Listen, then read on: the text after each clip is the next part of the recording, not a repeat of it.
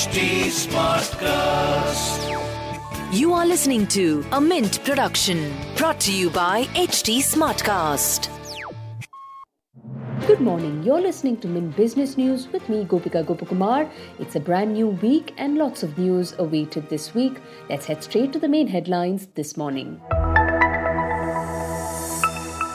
The Reserve Bank of India has seized two lenders of the Kolkata based Srei Group, citing governance issues and payment defaults in preparation for referring them to a bankruptcy court. The central bank named former Bank of Baroda Chief General Manager Rajneesh Sharma as administrator of Srei Infrastructure Finance and Srei Equipment Finance, superseding their boards.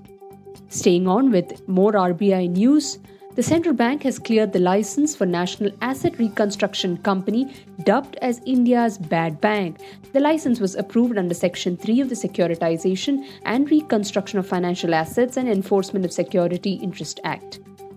France's AXA Group plans to sell its entire shareholding in ICICI Lombard General Insurance Company days after the Indian insurer completed the merger of Bharti AXA General Insurance.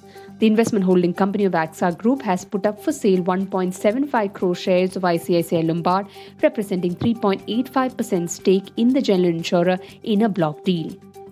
EdTech unicorn Byju's has raised 2,200 crore rupees in fresh funds, underlying investor faith in India's most valuable startup despite its widening losses. The latest funding was led by New York based Oakshott Capital Partners, which invested 1,200 crore rupees as part of a Series F round. Other investors in the round include Edelweiss, IIFL, Verition, Multi Strategy Master Fund, and XN Exponent Holdings. State Bank of India, which raised 4,000 crore rupees in capital through additional Tier 1 bonds in September, is planning another round of AT1 bond issuance of 6,000 crore rupees to replace maturing securities.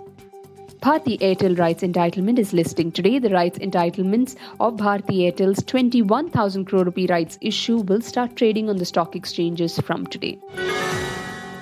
Moving on to markets, a global sell off in stocks continued in Asia amid concerns that surging prices for raw materials will stoke inflation. SGX Nifty was down 0.7% in early trade. And in business term of the day, we look at additional tier 1 bonds.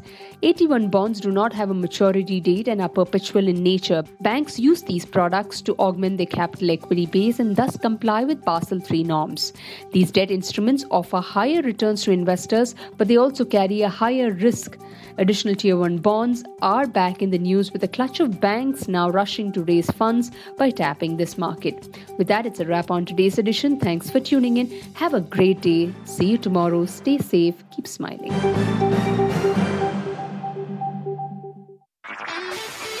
This was a Mint production brought to you by HT Smartcast. HT Smartcast.